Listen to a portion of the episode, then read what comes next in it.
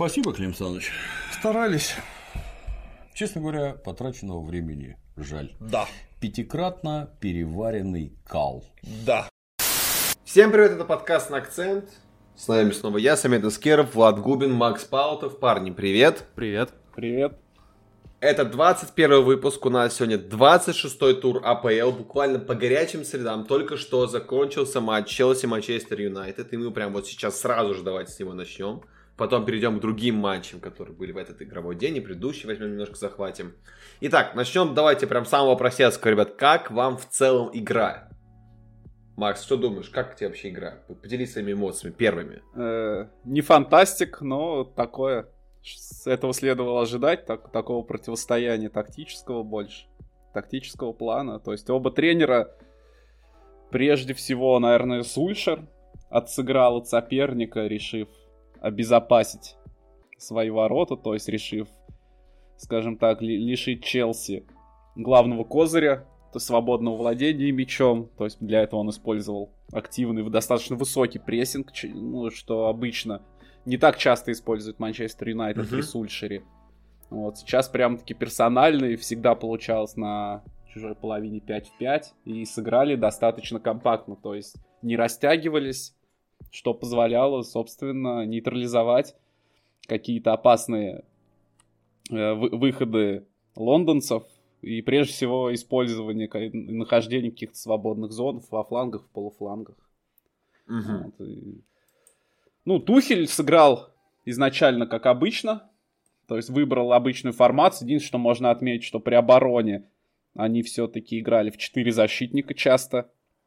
Угу, вот, то есть да. у них правый, вин, правый вингбэк такой свободным оставался выше, то есть на позиции именно вингера. И при обороне трансформировался не в 5, а в 4. Хотя вышли как играть, как обычно, ну, в 3 центральных. Ну и матч-менеджмент от Тухеля тоже во втором тайме он немножко уже поменял решение, поменял, скажем так, идею игровую, что касается созидания, но именно вот в последней трети маловато, как обычно. То есть не, не так остро, все хорошо, но даже сам Тухель сказал после матча, что им надо быть более клиническими. То есть моментов не так много они создают, каких-то полумоментов, а вот пользоваться ими, завершать их на стабильно высоком уровне пока что не получается. Ну, в целом, наверное, ожидаемо.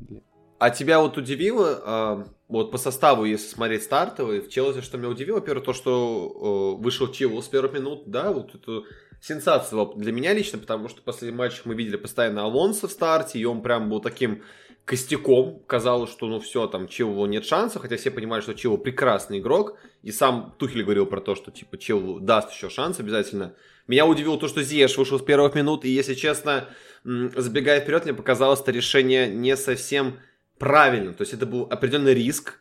А, мы знаем как бы на бумаге все качества Зиеша, его видение поля, его первый пас, да, как он читает игру, он прекрасно атакующий игрок, но а, я, мы про это уже говорили в предыдущем подкасте, что у Зиеша нету такой сыгранности, как у других футболистов, и я, если честно, больше ждал Зиеша с первых минут. Как раз таки он посадил Вернера, но про Вернер же даже эксперты многие, когда приносили состав, говорили про то, что Вернера, скорее всего, посадят, потому что не совсем подходит под э, игру против Манчестер Юнайтед Тима Вернер. Но вот здесь, мне кажется, тоже не очень зашел. Не лучшая была его игра. Жиру было ожидаемо, тем более после триумфа против Атлетика. Я, я удивился, бы он выпустил бы Тэмми Абрахама, если честно. Реально удивился бы очень сильно. А, но в целом состав был почти предсказуемый. Влад, как тебе ну, связка Кристенсена ну, и Рюдигера? Подожди, можно я тогда по поводу Чилуэлла скажу? Ну, вкратце, да, да, да, вот, да, по поводу состава. Ну, Чилуэлла он выбрал, это, скажем так, более оборонительные опции, то есть Чилуэлл лучше играет в обороне, особенно если мы говорим о том, что структура при обороне трансформируется в 4 защитника. Угу. То есть для Алонса там против быстрых игроков Юнайтед, ну, тяжеловато. Чилуэлл в этом плане более устойчивый игрок. То, что касается Зиеша, то есть э, если э, убрали Вернера, отсюда пошла перестановка с Зиешем. То есть Маунт, в принципе, выполнял плюс-минус роль Вернера частично. Частично. То есть Вернер здорово и, и, и ищет пространство именно за, в последней линии, у последней линии соперника. Маунт, в принципе, угу. тоже это умеет делать. Соответственно, да Маунт ушел туда. Вместо Маунта, значит, на роль второй, грубо говоря, десятки нужен был определенный игрок. Хаверц он пока что особо не доверяет. Зиеш, ну, человек, который с пасом, человек, который видит поле, то есть ну, да. разыгрывающий. Почему нет? То есть нормально. Ну, и, ты обратил внимание, как много брака у него сегодня было? Реально много ну, брака да, было. Да, да, Очень да, много брака это... было. Он, он по-моему, больше да. всех э, владения потерял за матч. Ну, говорят... Я вот боюсь ошибиться, но я видел, по-моему, такую статистику, что он больше всех э, владения потерял за матч. То есть и часто именно после него начинались какие-то контратаки ну, Манчестера. Просто опции... В итоге это ни к чему не привело, но... Нет, это мне кажется, в атаке сегодня Зиеш был слабым звеном. То есть, если мыслить вот как должен был мыслить Тухель, да, это в целом правильное решение, угу. но не сработало вообще. Он и контратаки тормозил постоянно. Это, да, сыгранности еще не хватает, но опять же, если мы смотрим опционально, если сидит Вернер, то опционально там Хаверс. Да, но Хаверс он пока не выпускает, потом по такую игру да. слишком высокий риск был. Если бы Челси играл против соперника послабее, я думаю, бы а, он дал бы шанс э, Каю Хаверсу, но здесь э, он выбрал именно больше, наверное, надежность, да, как бы он знает такой Зиеш, он ему больше доверяет. Думаю, что, ну, я, короче, было понятно, вы правильно сказали, на бумаге все было понятно, почему, зачем, кто вышел. То есть а, не было футболиста на поле, который даже на выходе на замену, мы все понимали, почему выходит, допустим, вышел Джеймс вместо, да, вместо Хадсона Дой, мы понимали, почему. Почему потом в атаку вышел, да, как бы Пулишич, кстати, вот Пулиш неплохо сыграл, мне лично показалось, он неплохо врывался, вот на дриблинге, на скорости, у него под конец матча он оживил реально игру, намного лучше, чем Зиеш вышел. А, но в целом, мне, кстати, давайте отметим еще оборону, потому что опять Кристенсен с Рюдигером вышли, да, и еще а, помогал как бы с Пеликуэта, но какой матч уже Кристенсен достаточно неплохо играет, не привозит, мало брака, то есть э, и статистика показывает, что реально очень мало у МЮ было ну, доходов, подхода к воротам и ударов по воротам, прям таких очевидных. Или вам показалось иначе? Влад, что ты по поводу обороны думаешь? Я думаю, оборона сыграла отлично. И на самом деле э, Кристенсен, почему он сейчас хорошо играет, он никогда не был плохим центральным защитником. Просто он как играл всегда в Челси. Ему дают а, шанс разок, он его не использует, потому что у него нет практики. И все, его сажают, его там начинают критиковать все, кому не лень. И все. И потом парень на волне этой критики получает еще один редкий шанс, опять им не пользуется. Не дело так, так игрок не заиграет, тем более молодой. Вот. Почему он сейчас хорошо играет? Во-первых, потому что Uh, он начал играть более-менее регулярно, mm-hmm. а во-вторых, потому что в тройке защитников ему элементарно проще. То есть вообще uh, он, мне кажется, такого же типа игрок, что и Давид Луис. То есть в паре центральных защитников он несколько слабоват. А вот на позиции опорника, как он играет в Дании, или в тройке центральных защитников, где у, у него больше свободы, вот. А он проявляет себя гораздо лучше. Mm-hmm. Поэтому в целом просто, во-первых, ему дали время, во-вторых, более комфортная схема для него. Вот и результат. Он всегда был очень талантливым и крутым центральным защитником. Просто так получалось, что он а, не, не выдавал какие-то достаточные результаты, не показывал достаточную надежность. Ну вот, как бы со временем все встает на свои места, как мне кажется. Угу. Хорошо, если вы не против, давайте немножко отвлечемся от Челси, поговорим поподробнее про Манчестер Юнайтед, потом еще вернемся к Челси обязательно. А по составу были ли для вас какие-то новшества или, в принципе, состав был вполне ожидаемый? Лично для меня он был очень ожидаемый. А, пара Линделев Магуайр уже какой раз играет вдвоем, как бы, а, честно говоря, мне показалось, что не совсем надежно они играли, потому что ну, то Магуайр куда-то резко убегал вперед, то есть какие-то забегания Магуайра были уже за пределы, то есть он за центральную линию забегал уже в сторону соперника очень часто, я этого не понял. А, отдельно отмечу Мактомина и с Фредом, они очередной матч проводят очень хорошо, лично мне так показалось, я не смотрел какую-то подробную статистику, но визуально, а, что Мактомин и что Фрейд, как всегда, на уровне отыграли, много центра перегрызали, начинали атаки, передавали мяч э, Фернандешу вовремя, да, а вот как раз таки Бруно Фернандеш мне не думаю, что это его лучший матч. В первом тайме у него были какие-то опасные забросы вперед, и реально я прям... Особенно помните этот пас э, на Решфорда, если не ошибаюсь, длинный такой пас. И когда Решфорд перерезал на Гринвуд, и там, если просто вот не успел бы Чилвелл вовремя, то там бы Гринвуд выходил бы один на один с Минди, там, скорее всего, был бы гол. То есть, э, вот как раз-таки Фернандеш, как мне кажется, первый тайм провел неплохо, во втором тайме как-то потерялся как будто. Но это лично мое мнение, возможно, вы со мной не согласитесь. Вообще, что думаешь, Макс, по поводу игры МЮ и по поводу каких-то персоналей конкретно? Кого ты можешь отметить, кого ты можешь поругать, кого можешь похвалить? Ну, отметить можно Люка Шоу в очередной раз. То есть угу. это игрок на протяжении этого сезона просто творит какие-то чудеса. Я сейчас... Он по лучший среди защитников по, по созданным шансам. В этом матче три шанса создал. Три. Это, наверное, больше, больше всех в составе Юнайтед. И я тут ради интереса так заглянул в таблицу, в табличку э, ожидаемых ассистов. Угу. Вот. У, него, у него 5 ассистов уже в этом сезоне АПЛ. А по ожидаемым тоже 5. При этом я посмотрел в табличку, у Ливерпуля нет ни одного игрока, у которого по ожидаемым ассистам 5. Ого. У, у всех меньше. У Дебрюйна э, ближе к 9, но следующий за Дебрюйна в Сити меньше 5. То есть, uh-huh. и вообще, то есть, в, среди всех команд Люк Шоу, наверное, в топ-5 по ожидаемым ассистам 100% находится ну, ВПЛ. То есть э, человек это как бы... Юнайтед перенял опцию Ливерпуля, использование крайнего плеймейкера, глубинного. То есть Шоу очень здорово с этой ролью справляется, и в этом матче он уже своими подключениями, ну, действительно создал достаточно, ну, остроты как минимум. Потому что с центра поля, да, не шло у Бруно, но Бруно все-таки Сульшер сейчас выбрал такую более системную тактику, то есть позиционных атак не так много было. И Бруну больше играл на команде именно в рамках общекомандной работы. То есть он должен был закрывать определенные зоны, он должен был работать много без мяча, соответственно, вовремя, если надо, оттягиваться назад и так далее.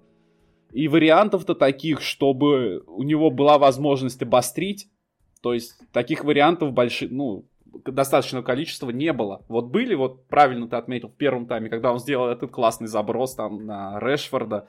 Еще, по-моему, была передача тоже, по-моему, от него, когда э, Канте там успел подстраховать. Вот, угу. Кан- Канте, по-моему, у Решфорда тоже мяч там выбил. По-моему, тоже от Бруну была. Вот два эпизода. А больше-то у него таких вот ситуаций, где вот действительно вот Бруну мяч, вот он может отдать, сделать какую-то передачу в разрез или там, не знаю, прострелить, то есть об- как-то обострить серьезно у него особо и, и не было. Ну, это просто контекст матча, контекст соперника, что под такие большие матчи Сульшер все-таки определенным образом играет. Э, Магуайр, Магуайр, в принципе, тоже в последнее время стал, я уже замечаю, не первый матч, что он подключается достаточно высоко, причем старается подключаться именно во фланг, полуфланг, создавать там перегруз. Это как я в прошлом подкасте, по-моему, говорил, как у Шеффилда. Uh-huh. Такая же система. Ну, в принципе, у него это получается. Конечно, не так здорово, как у Рюдигера в первом тайме, когда Рюдигер просто прошел все поле один. Отличный был проход. Вот. Да, да, да. Но, но Магуайр часто, системно, часто и, в принципе, достаточно полезно туда подключается. Причем он подключается именно туда, скорее всего, под шоу. Потому что шоу играет выше, шоу создает оттуда опасность, и Магуайр очень здорово допол- дополняет, э, как бы, вот именно вот левый фланг, левый полуфланг своим присутствием. То есть создает определенную опцию для отыгрыша на него отвлекается внимание определенное, соответственно, это дает определенную определенную свободу действий шоу, который может играть выше и выискивать за счет отвлечения внимания Магуайром на себя какие-то свободные зоны. В принципе, это нормальный ход, и почему, если... Тем более Харри э, умеет играть с мячом, то есть он может и отдать, он может даже и протащить, потому что, да, он медленно набирает, но если он наберет, поди останови эту глыбу. Ну, да, как да. его остановишь. Вот. Так что почему нет? Главное, чтобы сзади все это, ну, страховал, чтобы он не делал этого в отрыве от, ну, от команды, от коллектива, чтобы все, команда знала, что, ага, Харри подключается, значит, надо внимательно, если что, подстраховывать. Вот и все. Так, ну, ну, классно. Ну, в целом, по матчу Юнайтед все, наверное, сыграли, вот шоу, да, немножко выделилось, ну и все сыграли, не сказать, что здорово, но и не сказать, что кто-то проваливался. То есть очень ровно, неплохая командная работа в Мгм. рамках идей. То есть ничего больше добавить. Не добавить, не убавить. Так, хорошо, Влад. Твое мнение по поводу МЮ? По поводу МЮ, наверное, стоит сказать не, не то, что про а, какие-то персонали, тут Макс уже все сказал. Я, наверное, скажу про тренерское решение Сульшера. По-моему, это единственное интересное тренерское решение за матч, потому что позиционной атаки я лично вообще ничего не увидел. Почти все хоть какие-то моменты, которые были созданы, были созданы при пространстве, э, на скорости и там при каких-то ошибках. А в позиционке полный ноль, как мне кажется, что у тех, что у других вообще катастрофа. Ну, больше это у Челси было заметно, то, что они мячом владели, то, что они не знают, что делать. Но и у МЮ тоже, когда они позиционно атаковали. Так вот, здорово было то, как прессингует Манчестер Юнайтед. А, Для Челси это стало полной неожиданностью. Это раз. Плюс по этому сезону мы видим, что у Челси всегда проблемы, когда против них так э, агрессивно прессингуют. В этом матче тоже это стало до- достаточной проблемой. То есть часто они мяч теряли, часто они не знали, как его вперед двигать. Просто вот терялись максимально. Единственное хорошо, что Ковачич у них был, который за счет дриблинга часто сам мяч протаскивал в этих ситуациях.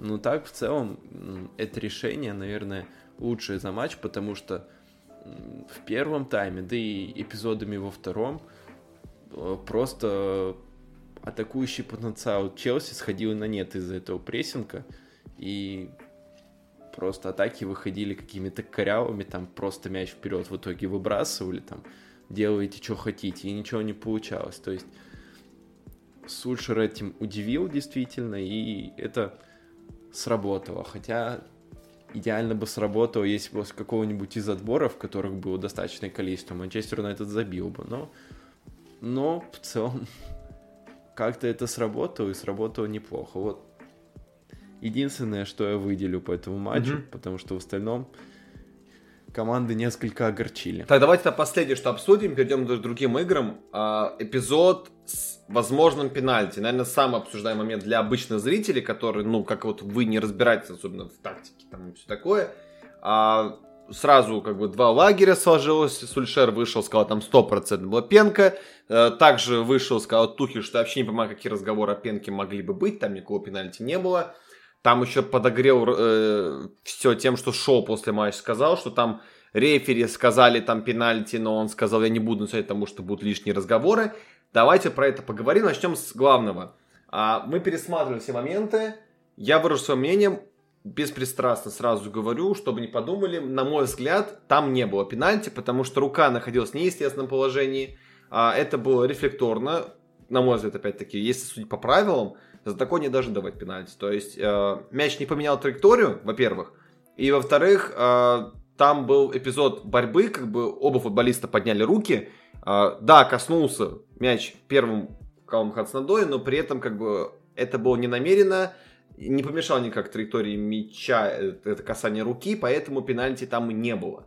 Может быть, я не прав. Тут я передаю слово вам. Выскажитесь и считаете ли вы, что... Тут еще дополнение сразу накину. Можете продолжить разговор. Сульшер после матча сказал, очень такую эмоциональную речь высказал, что вот когда Фрэнк Лэмпорт был тренером, он говорил про то, что он жаловался на то, что МЮ слишком много дает пенальти, а вот сейчас нам пенальти не дают.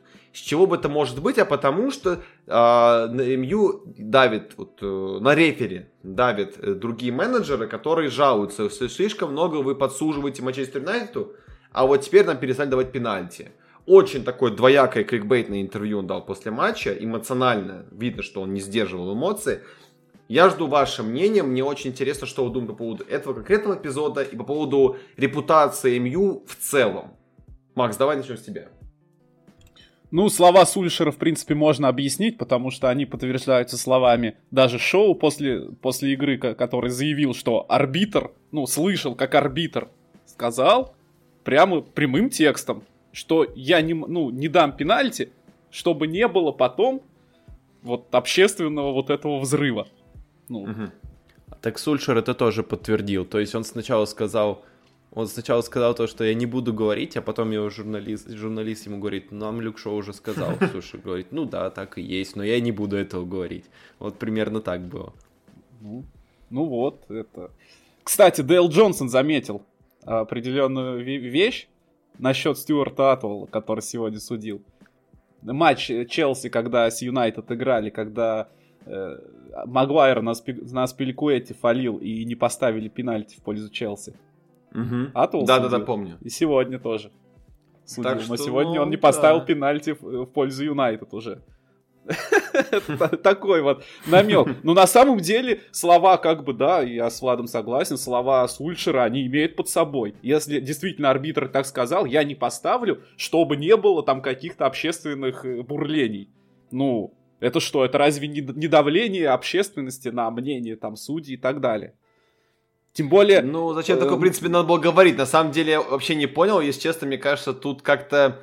а, во-первых, если такое реально произошло, мне кажется, потребуют каких-то объяснений, апелляции могут даже ему подать на... А, а, судейский а мне кажется, а мне кажется, эта история получит продолжение. Да, потому что разговоры Потому что- записываются между арбитрами. Конечно. Вот, и это можно спокойно проверить, потому что, если честно, попахивает каким-то, ну, прям вот откровенным враньем, ну, не враньем, а приукрашиванием, мне кажется, потому что а, Атву могут реально отстранить от матча, если такое реально произошло, поэтому мне кажется, что, ну, такого прям не было дословно. Ну, Возможно, что как говорится, может быть. Ну, как говорится, проверим, проверим. Да, Всё, потому проверим. что ну, странно. Но давайте по поводу конкретно этого эпизода. Так была там игра рукой, по вашему мнению? Надо было пенальти ставить или не надо было ставить, по вашему мнению? Ну, я, например, считаю, что, в принципе, можно, можно было, ну, можно было поставить, если очень захотеть. Но на самом деле, я думаю, что арбитр принял оптимальное решение. Э, Была, скажем так, некоторый, э, некоторый был некоторый контакт между игроками, то есть они оба там пытались там бороться немножко, там, включая руки. Да, рука находилась в неестественном положении, но, опять же, мяч по касательной прошел. Именно движение руки, вот если бы в момент соприкосновения мяча с рукой Хадсон, по-моему, там был, Да, там Хадсон Дой был. вот, С Хадсон гримелком. Адой, вот если бы он этой рукой бы шевельнул, дернул, и мяч бы ку- куда-нибудь изменил бы направление, вот тогда это пенальти. Но он как бы руку, да, пусть не естественно, он держал мяч так, немножко задел, чиркнул, и не, не изменил ни скорости, по сути, ни траектории, не, не прервал какую-то там передачу, в створ ворот мяч не летел, то есть там, ну, я думаю, в принципе, их нормальное, хорошее решение. То есть поставить такие пенальти. Но Окей. единственное, что смуща... единственное, что смущает ВАР. Потому что изначально этот эпизод вообще был заигран, и потом с ВАРа звонят арбитру. Алло, как ты там, друг? Иди посмотри, там пенальти. То есть он идет смотреть и очень быстро смотрит, и вроде там Хадсон ему что-то подсказывает еще, слушай, говорит, не надо, не ставь. Вот. Ну, Подумай, братишка, не надо. согласился. Да. Хадсон говорит не ставь, а Дой говорит ставь, да, я понял. Ну да, нет, ну на самом деле странная ситуация, то, что ВАР действительный, то есть если, когда эпизод заигран, и ВАР зовет смотреть арбитра, после уже заигранного эпизода, там 30 секунд, 40 прошло, неважно, он зовет смотреть арбитра, значит, ВАР, судьи на ВАР, считают, что это, ну, явная и очевидная ошибка. ну не считают, они, может, говорят, может, ты посмотришь, может быть, Нет, там- нет, в таких ситуациях, в таких ситуациях, когда они, ну, то есть, когда они, как говорится, не исправляют решение арбитра. То есть, если бы арбитр поставил пенальти, и вот Вар бы ему сказал, я арбитр пошел смотреть, это одно. Но здесь решение арбитра, по сути, ну, как бы никакого, то есть продолжить игру. Понял, Ну, хорошо. по сути, и они не исправляют, они и говорят. То есть, если они ему это говорят, значит, ну, считают, что это пропущенный серьезный эпизод. Ну, я понял, да-да-да, они, да-да, я понял. Хорошо. Так, Влад, а ты что думаешь?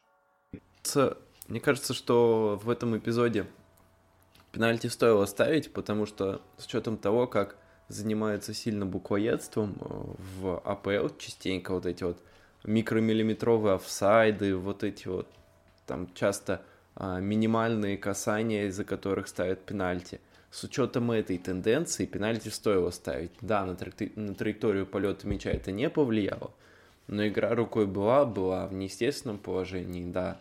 Поэтому я лично считаю, что пенальти стоило ставить.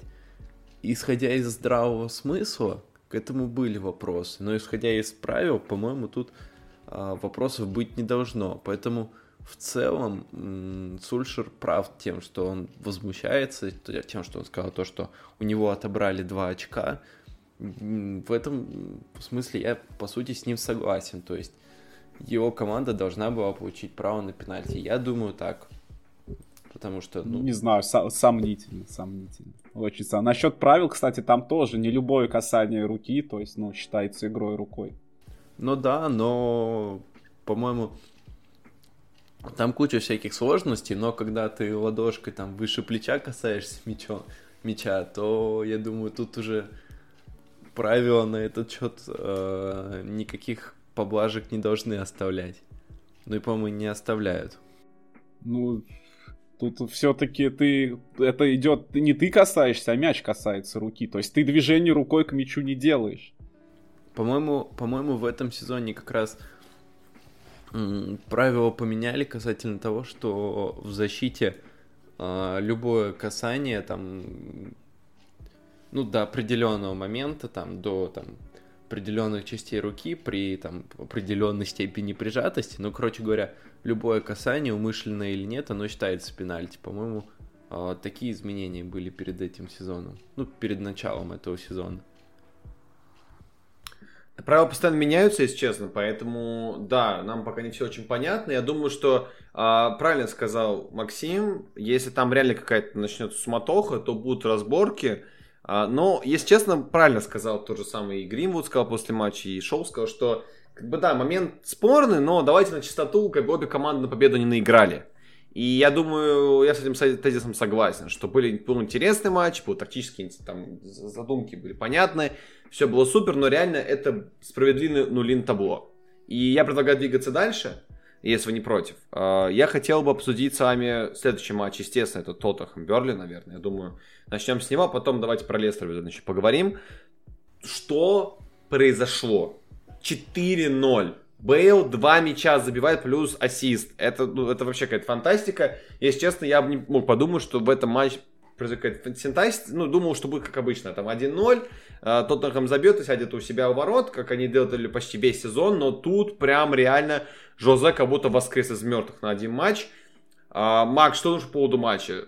Удивил ли тебя такой вообще бенефис тройки э, Гард Бейл, ой, Гард, да, Гард Бейл, Харри Кейн и Сон? Нет, ну, у меня как бы, отвечая на этот вопрос, у меня есть встречный вопрос к тебе, Самет. Как у тебя Так. с погодой? С чем? С погодой. С погодой? Да. У меня сегодня в Волгограде плюс 2 было, то есть Плюс- очень хорошая погода было. была, да, хорошая А- погода а была. А два дня назад, три дня назад, как? А два дня назад было холодно, если честно, реально было Ско- очень сколько, холодно. сколько примерно? Ну, где-то минус 2, минус 3 у нас примерно так было. Ну, короче, холодно, противная погода была. А сегодня солнышко везде было, хорошо все было. Ну вот, это как бы и ответ. У нас несколько дней, 3-4 дня назад минус 20, минус 30 было. А сейчас Кошмар. тоже днем около нуля. Вот, те- вот тебе и ответ. А, вот это как все связано. Жозе. Хочу тогда, чтобы Жозе выигрывал всегда. Если э, Жозе выигрывает и погода будет хорошая, ля, братишка, пожалуйста, Тоттенхэм чемпион. Буду болеть за Тоттенхэм теперь, каждый матч. Чтобы в моем городе всегда было солнечно и светло. Ну тут еще, кстати, неизвестно, что от чего зависит. Погода от Жозе или Жозе от погоды. Так что вот. Он Ну, настолько нас- особенный. Ну, он, он велик, он, его методы, он управляет не только, как говорится, фу- футбольным клубом, он управляет, скажем так, природой. Стихией. Жозе всемогущий, Жозе всемогущий, да. Был фильм Не, ну «Джуз нас- всемогущий». На самом деле удивил немножко Берни, как-то они совсем апатично выглядели. Ну и быстрый гол, они забы- забили, На наверное, второй ну, минуте, да. ну да, и потом сразу же еще. Ну а что, Бейл, он в Лиге Европы сколько назабивал там. Бейл немножко это... Гроза Постепенно. Вольсбергов, да, гроза Вольсбергов, конечно. Ну, хо- хоть что-то.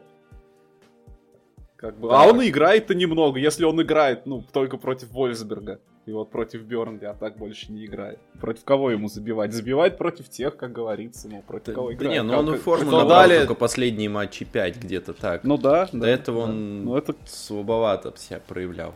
Даже когда выходил. Как тебе вообще, Влад, как тебе вообще этот матч? И можем ли мы после этого матча говорить про то, что там у Тоттенхэма что-то может быть наладится, Тоттенхэм будет чуть повыше, или это просто такая, типа, ну, было и было? На самом деле, во-первых, я хочу сказать, что зря, зря вы так шутите про погоду. Вы представляете вообще, что Мourinho в этом матче сделал? Он Что сделал? постоянно, ну, его команда постоянно подлавливала Бёрдли на контратаках. Это вообще как? Кто, кто на такое способен?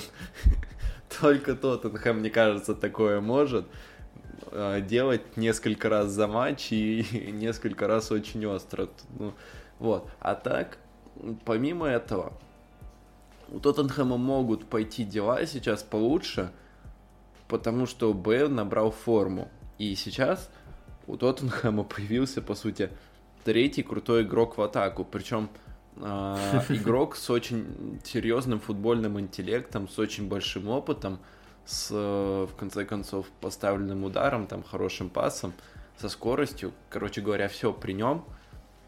А с учетом того, что а, если мы верим за Атлетик и Жозе действительно не особо тренирует атакующую игру команды, то вот это вот индивидуальное мастерство Бейла в совокупности с Соном и Кейном, в общем-то, неплохо так добавляет атаки шпор. Вот, поэтому, а, да, можно надеяться, что это даст какой-то всплеск, плюс, возможно, Али сейчас форму наберет, тоже начнет играть. Поэтому можно надеяться на какое-то улучшение, но какого-то глобального, какого-то каких-то результатов, как по началу сезона, когда они там постоянно выигрывали, я думаю, ждать не Ну да, стоит. понятно, да. Вот, поэтому а, так, я, я жду некоторого улучшения, но не особо серьезного. Ну, я согласен с Владом. В принципе, по результатам может быть что-то лучше, но глобально, там, по игре, что-то, ну, по стабильности. Ну, дальше Не, это календарь будет поспокойней, то есть там дальше будет Кристал Пэлас, там будет Фулхэм, то есть, ну, команды, которые... Ну, а Фулхэм, Фулхэм их еще так может повозить. Ну, может повозить, но, как бы, знаешь, это лучше, чем там, если был бы дальше условный Эвертон, условный там Арсенал. Арсенал, кстати, в середине марта будет, вот это будет очень интересно. Если Бейл реально наберет форму и вот удержит ее, вот на матч с Арсеналом будет очень интересно посмотреть, честно говоря, прям точно посмотрю эту игру от начала до конца, только ради того, чтобы посмотреть на э, батл между Виленом и Бейлом. Вот это будет прям заруба великих кудесников, короче. А, давайте тогда еще обсудим, естественно, для меня, если честно, вот до игры это было бы сенсация, мне сказали, но по игре все было понятно. Естественно, а, поражение Лестера. У Лестера какая-то неудача произошла, просто аномалия в матче против Славии. И теперь такая же аномалия в матче против Арсенала, где Лестер на бумаге лично для меня, я думаю, для многих выглядел очевидным фаворитом встречи. Но если по игре лишь свои эмоции скажу, по игре что я видел? Что Лестер достаточно быстро забил. Тилемен забил настолько простой гол, я такой смотрю, типа, и знаете, как фифе на новичке, когда вот бегаешь, вот так уже можно забить. То есть там Тилемен настолько просто прошел, вот прям проще некуда. Если проще было бы, если только ему еще мяч дали бы, типа, вот и отошел бы вратарь с ворот, тогда было бы еще проще. То есть э, реально какая-то просто аномалия. Но потом просто включился Виллиан, просто проснулся из мертвых, и Давид Луис, кто мог подумать, да? А, и вообще дальше, вот, вот после, наверное, минуты, наверное, 25 и дальше э, Арсенал по делу доминировал. И Лестер вообще опустился очень глубоко и там мог какие-то контратаки сделать. Но в целом реально к Арсеналу никаких вопросов. Прекрасный матч. Очень нужны очки, тем более против неожиданной команды. А, И тут я передаю вам слово, ребят, как вопрос похожий с а, Тоттенхэмом. А, Может ли это как-то психологически подбодрить игроков Арсенала? И можем ли мы сказать про то, что Артета что-то новое придумал все-таки? Давай с тебя начнем, Макс. Ну, подбодрить место до седьмого, до восьмого может в итоговой Мгм. турнирной таблице. Ну, понятно, Но как бы подбодрить... Не выше. Ну, что- что-то я очень сильно сомневаюсь, что даже если они сейчас будут продолжать, ну, достаточно качественно играть, как сыграли с Лестером, будут продолжать так же, что они смогут куда-то даже в шестерку заползти. В принципе, у них отрыв-то не такой, не такой большой от топ, Мгм. от топ-6. Даже если я сейчас Ливерпуль побеждает, у Ливерпуля, с- ну, там по потерянным надо смотреть, но в принципе можно. Но мне кажется, что это должно, должно очень много совпасть. Тем более, как мне показалось, матч с Лестером это вообще ну, не показательный, потому что Лестер забил первый, и у них у Лестера этот, им этот первый мяч забитый, мне кажется, не сыграл им впрок, потому что такое ощущение, что они сразу перестроились на игру вторым номером. А Арсенал как организовал? Ну что, стандарт? Это подача Виллиана. По-моему, Да. Виллиан, да, подавал на Луиза. Э, то есть со стандарта. Второй мяч они забили, ну там глупейший пенальти, там Диди, я не знаю, зачем он эту руку, ногу там задирал, куда тут задираешь. Мгм. есть Да. пенальти чистый, но глупейший, то есть по сути там, ну, куда, зачем? То есть тоже, можно сказать, немножко повезло. Вот, во- то, что было в первом тайме. Ну, во втором сразу им провели, да, там неплохо раз- разобрались в штрафной площадке, то есть забили третий. А Лестер, Лестер, вот как они выглядели со Славией, вот, ну, ничего не создали. То есть практически ничего, то есть играли очень так, ну, как-то вяленько впереди в атаке, Может, в схема не вот та. так же они... Они же не играют Да. в 4-4-2, а тут именно так вышли. Вот так же, ну, и ровно так же они с Арсеналом почему-то у них получилось, что вроде как бы ему и отыгрываться надо, уже надо играть и первым номером, что они уже... Арсенал сам отошел, сам уже отдал мяч, потому что их счет во втором тайме их все устраивает. Они ведут 3-1, то есть чего, куда им петушиться. И, и Лестер уже как, вообще ничего не смог. В принципе, дос- заслуженная победа Арсенала в этом плане. Они по страте переиграли Лестер. И Артета, в принципе, сейчас... Ну, опять же, судить по одно... по- посмотрим, если дальше пойдет так же. Но пока что видно, что этот матч, наверное, доста... очень таки, ну, хорошее впечатление произвел, достаточно цельный Арсенал. Но как оно будет, очень нестабильно в последнее время вот у Арсенала, что где-то вроде бы неплохо, как сегодня, вроде бы и хорошо, а где-то прямо как-то опять как, как будто он опускается в свою золотую осень 2020. Вот и все. Так. Но, но за этот матч, за конкретный матч Арсенал можно похвалить. То есть достаточно все выполнили свои роли, все сыграли э, достаточно компактно, никто особо не проваливался. Даже Давид Луис в обороне странно, что... Ну, ну опять же, смена, перемена погоды. То есть тут... Ну, Виллин... По-любому, да. ну, Виллин еще отметь. Виллин сейчас лучший ассистент Арсенала это, в АПЛ. Ну, 4 ассиста, я думаю, это говорит скорее Пять, не в пользу ассистов. Виллиана. Пять. Пять, 5? а не четыре. С ума Пять. сойти. Он Но два я- ассиста сделал. Но я думаю, это скорее говорит не о том, что Виллиан такой крутой, а скорее в целом о проблемах созиданий. Говорит более Не, глобально. ну, это, это понятно о проблемах созидания. Ну, так Виллиан играет не так, ну, не всегда в основе-то в АПЛ-то. Считай, сколько Ну он сыграл, плюс- не так много игр. Плюс это Но говорит вот о том, что. Виллиан еще исполнитель стандартов, когда играет. Да. Но его, штраф... его штрафной идеальная просто подача на Луиза. Тут прям, вообще думаю, просто никаких нет. Реально какой-то прям Вильян образца 2015 года. Курс какой-то. Я про Арсенал хочу еще добавить. То, что... Давай. м, интересный очень момент. То, что Пипе, э, ему нужен был крайний защитник правый, который постоянно забегает, который постоянно создает перегрузы, который постоянно открывается. С Белерином у него так не получалось. Вот, а сейчас там сыграл Седрик на его фланге, и сыграли они вместе просто шикарно, потому что а, Седрик постоянно врывался в штрафную, постоянно открывался, создавал перегрузы, то есть иногда это отличный вариант для паса, иногда он просто э, забирал на себя там одного-двух защитников, что создавало пространство для Пипе. И поэтому Пипе провел очень хороший матч. Я, ну, наверное, даже больше всех могу выделить в составе Арсенала. Ну, не скажу, что лучший игрок матча, но смотрелся он очень хорошо. Особенно на фоне э, того, что он обычно не очень выглядит в Арсенале. Допустим, статистика, вот у них между э, Пипе и Седриком в матче против Лестера а, 31 пас между собой. И, допустим, вот недавний матч а, против Сити между Пепе и Белерином было 7 пасов. То есть вот какая разница, и у Артеты появилось интересное решение на правом фланге. Угу. Так, хорошо.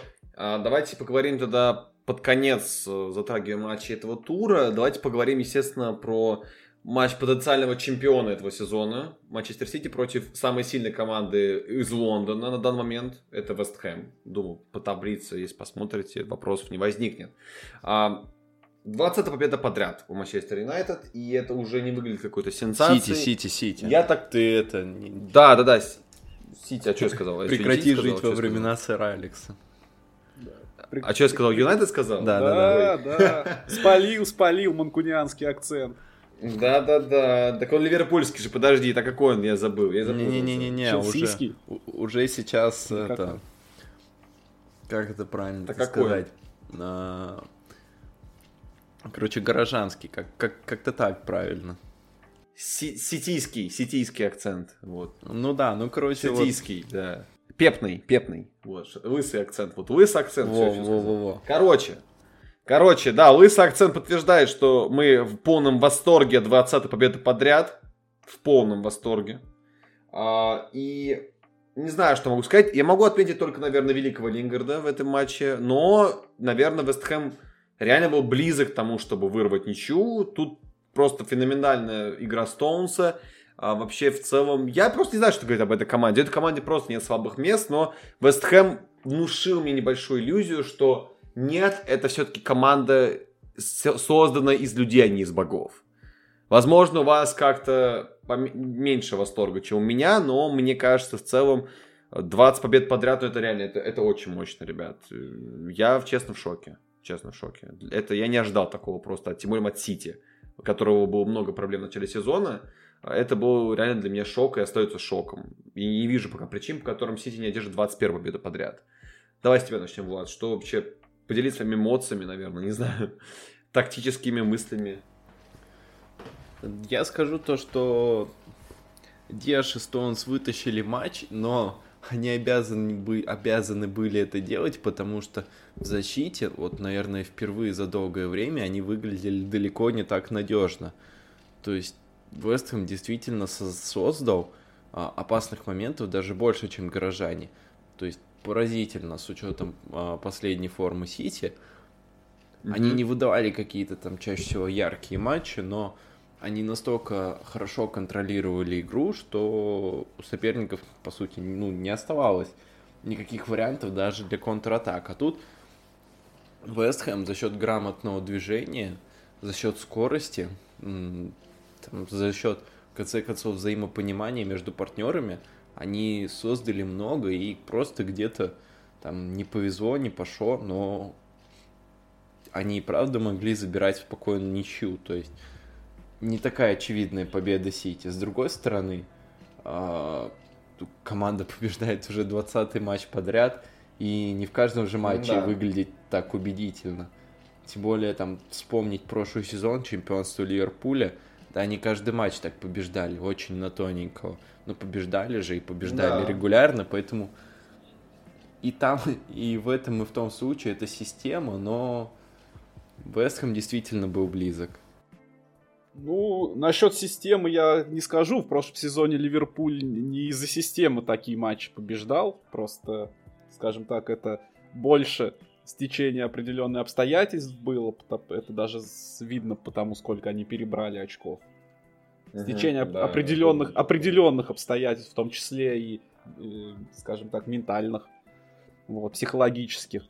Говорить про Си, о Сити, наоборот, вот в этом сезоне он побеждает, и у него это всего лишь третий матч в сезоне, где Пеп, команда Пепа уступила по ожидаемым голам забитым лишь третий раз в сезоне. Все, всех остальных они переигрывали. Причем они первые два раза уступали. Ну, Лестеру они уступили, когда проиграли разгромно.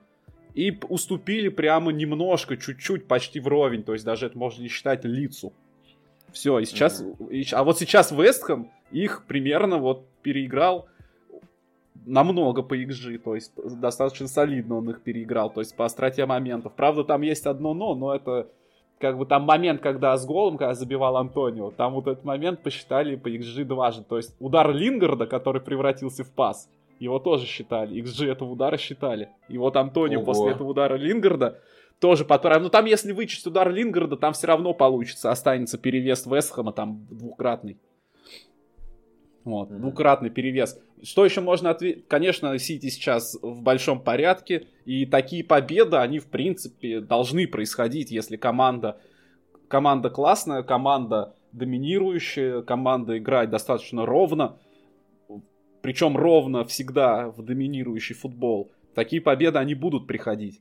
И они должны, да, может быть, не, не столь часто, как у Ливерпуля было, да, например, в прошлом сезоне, но время от времени такое будет происходить, что, собственно, с Сити произошло. Еще что можно отметить по Сити, такую деталь, что в этом матче они создали не так много, но они, наверное, реализовали все, что могли реализовать. Они очень... Да. Из, из штрафной они пробили очень мало. Вот голевой момент, то, что вот э, Диш забивал, да, это создано, это созданный прямо очень мощный момент. Он даже и весит по XG. А вот удар Стоун за голевой, он уже такой, ну, там было понятно, что с, та- с такой позиции, с такого удара не каждый раз забьешь. То есть 10 раз так пробьешь, 8 раз там вратарь это бьет там или выше, он бил все-таки в касание, это очень сложный удар. Плюс там защитник стоял, вратарь еще. То есть можно и выше пробить, можно и в защитника пробить и так далее. То, что он так попал, здорово. Это, ну, мне кажется, даже мастеровитый игрок, как Стоунс, да, профессиональный игрок, не всегда вот так в касании при таких обстоятельствах вот, будет забивать. Да. Вот. А Вестхэм же, Вестхэм здорово, это, наверное, вот так вот сма- смотришь на команду Моиса и понимаешь, что ребята-то уже как бы непростые, это уже не та команда, которая была в прошлом сезоне. Это не та команда, которая где-то перебирала, может быть, в начале этого. Достаточно выстроенный коллектив, который умеет классно обороняться, который уме- имеет очень мощный центр, центр поля в лице Соучика и Райса. То есть два таких разрушителя, достаточно габаритных.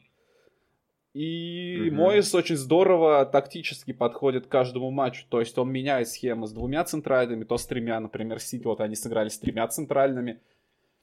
И сыграли с Антонио на острие, и Лингардом, и Форнельсом под ним.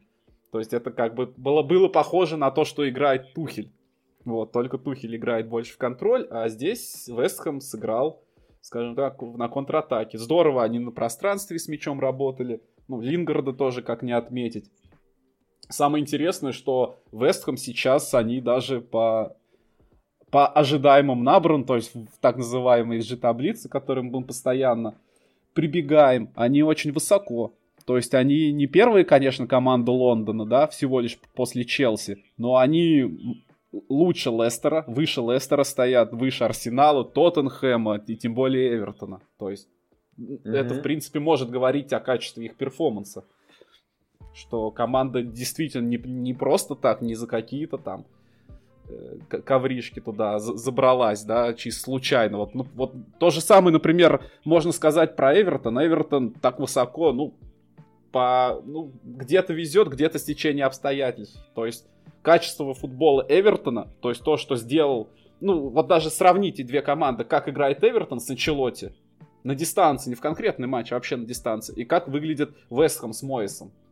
Ну, Вестхэм намного приятнее и интереснее выглядит с Моисом. Да-да, согласен. Вот и все. То есть, и здесь как бы это все от- отражается. Вот будет очень интересно понаблюдать еще за Вестхэмом, как они начнут. И следующий сезон. В этом-то даже если они закончат где-то восьмыми, девятыми, это будет окей. А вот следующий сезон, то есть очередной шаг развития. Поэтому, как сказал Вадим Лукомский, выдвинув новый тренд, какой же Моис крутой. Мгм. Вот, вообще, знаешь, поэтому- если честно, пока Вест Хэм как бы идет себе неплохо четвертым, я думаю, если честно, а, да, я с тобой согласен, что они, скорее всего, закончат это на восьмом месте, потому что, но пока что эта команда выглядит ну, очень хорошо, очень хорошо, надеюсь, них не сгладить, чтобы они пободались там с Эвертоном за топ-6, там, грубо говоря, знаешь, было бы на самом деле неплохо. Я бы, думаю, я был бы в шоке, если честно, если Вест Хэм попал бы в Лигу Европы, это было бы реально интересно посмотреть. А, Влад, что добавить? Э, Да, на самом деле не так много.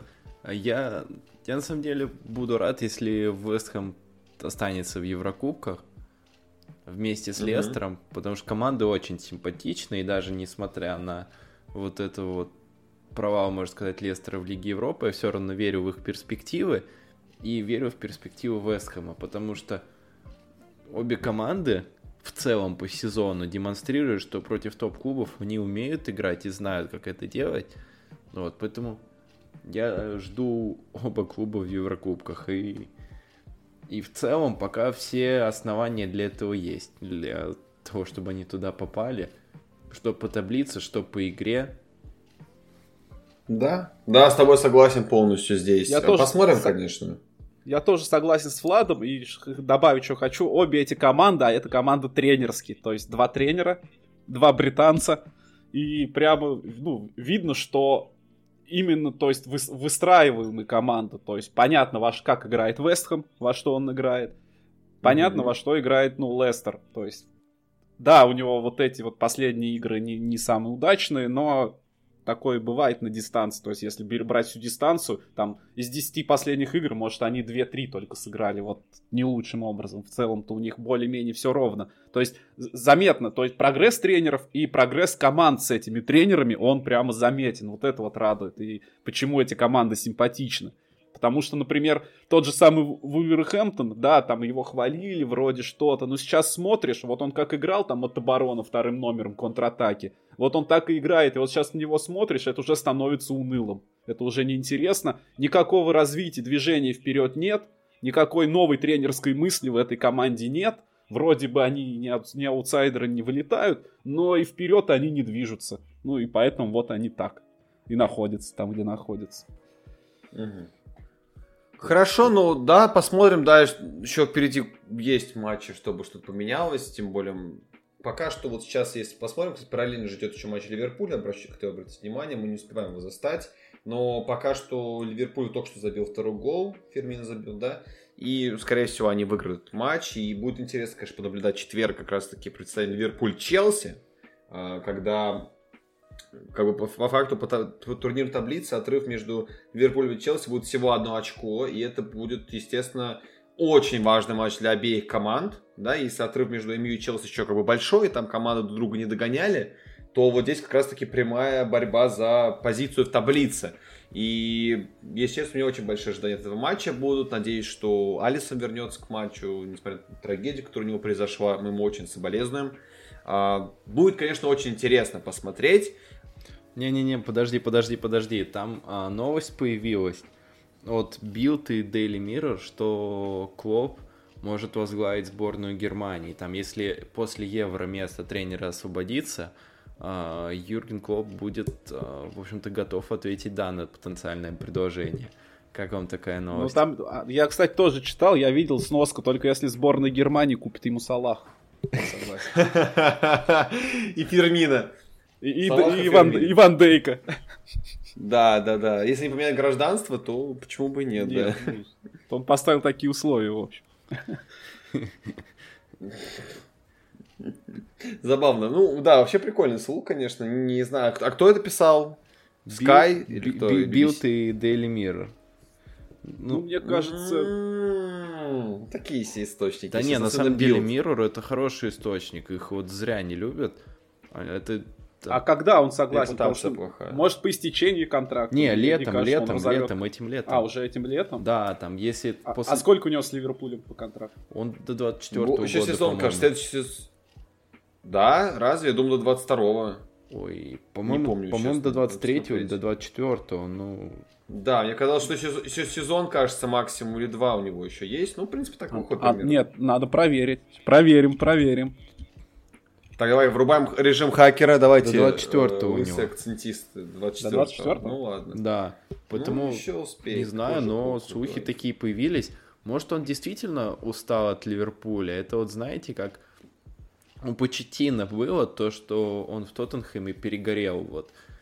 Увольнение было вот абсолютно верным, то, что то, что тот реально не, не хотел он уже работать, не было огня в глазах. Может, у Клопа также получилось, то, что он вот устал от команды, не идет в этом сезоне, он как-то перегорел. Посмотрим, что будет в конце. Слушай, бывает такое эмоциональное перегова- перегорание, что с языком сегодня уже. А у всех бывает такое состояние, на самом деле, думаю, люди, которые работают, если аудитория, которая у нас хоть раз там работал, где-то работает сейчас, там, они знают, что такая ситуация бывает, когда человек чем-то занимается очень долго, особенно когда он прям горит этим делом, то такая ситуация порой возникает, поэтому посмотрим в конце сезона. Очень много зависит от того, как Ливерпуль закончит сезон. Я думаю, это очень важно. Мы об этом говорили в прошлом подкасте, что есть риск того, что реально клуб может остаться без Евро... И Ливерпуль может остаться без Еврокубков на следующий сезон. Буду ждать. Я говорил об этом в прошлом подкасте, что, возможно, даже это было бы к лучшему. Но лично моя позиция, мне кажется, что такой вот а, такая сезон перезагрузки был бы неплох для них, потому что в этом сезоне у них было слишком много ожиданий, слишком много проблем, и реально нужно провести один сезон более-менее лайтовый, чтобы перезагрузиться и побороться за чемпионство Сам, с более разгруженным графиком. А ты представь, что будет с болельщиками, вот Ливерпуль, особенно там, ну, в, в СНГ. Ничего там. не будет. Представь, ничего остались не будет. без, без Еврокубков и без Клопа. Нет, э, я думаю, все нормально будет. Э, Клуб 30 лет был без чемпионства, подождут еще, если надо будет. Нет, Это я имею в виду Ливерпуль. Ливерпуля. Если, Кло- если Клоп уйдет из Ливерпуля летом, то есть у них нет Еврокубков и нет Клопа. Да, это как хороший вопрос, учитывая еще, что непонятно, кто туда вместо него придет, потому что Да там... Джерарда возьмут. Че, Джерард вообще в порядке со своим Рейнджерс. Разрывает Ну, я, всю Европу. я надеюсь, что он не пойдет. Я надеюсь, он не пойдет. Надеюсь, он увидел кейс Лэмпорда и понял, что ну пока рановато. Еще реально Да рановато. ну, Даже- Лэмпорт это Лэмпорт, а Джерард это Джерард. Да, Ну, Джерард, я понимаю, да, Джерард, у он же не только больше. в чемпионате Шотландии, он и в Еврокубках показывает очень Ну, конечно, симпатичный конечно. футбол. Мне кажется, все равно рановато. Это лично моя позиция. Все-таки, понимаете, когда вы идете в чемпионат Шотландии, в чемпионат Англии, тем более это Джерард, которого будут все очень много всего ждать, тем более ссылаясь на его опыт, мне кажется, что я бы на месте Джерарда не торопился. Как раз таки Джерарда все ждут в Ливерпуле вот как раз таки к 24 году, когда а, у клуба закончится контракт. Вот тогда его ждут. То есть он еще сезончика два потренирует. Может быть, даже уже не рейнджерскую другую команду, может, какую-то команду из Англии, например, еще не факт, кто его знает, да? Манчестер Юнайтед. Да, да, да, да, да, вообще было бы классно. А, Вот а кто-то Ули заберут в пуканы разорвал. Ливерпуль. Да, супер вообще, да. Посмотрим, как это мы уже улетели в фантазию. Нет, а что, на самом деле нормально. То есть фантазии. Ули, он сейчас как специалист а, такой более опытный. а, вот, поэтому, в принципе, если Клоп уходит, Ули так уходит на повышение, ну, то есть без каких... Без, А без Ливерпуль как- на понижение. без, как- не, без, без какого-либо юмора, то есть там этот сезон, мне кажется, более аномалия. В целом Ливерпуль сейчас м, такой более серьезный клуб, чем Манчестер Юнайтед. Вот. Ули уходит туда, а как бы Джерард приходит в УПЛ, то есть не сразу в Ливерпуль. Влад, да? проснись, ты, извини меня, обосрался. Все, просыпайся, Влад. Ержан, Ладно, это- Ержан, это шутка все, скорее. хватит. Влажные фантазии Влада. Короче, давайте-то на сегодня все, пожалуй, ребят. Что-то мы заговорились как-то. А, уважаемые слушатели, большое вам спасибо, что вы дослушали этот длиннющий подкаст, аж целых 58 минут. А, подписывайтесь на наши соцсети в ВКонтакте, теле- прекрасный, невероятный, уникальный э, телеграм-канал нашего Максима. Э, Ссылка в описании, все будет в описании, слушайте на всех платформах. Любите эту игру, и АПЛ еще будет идти долго, так что мы с вами еще обязательно совсем скоро встретимся. Всем пока и хорошего вечера. Всем пока. Всем пока.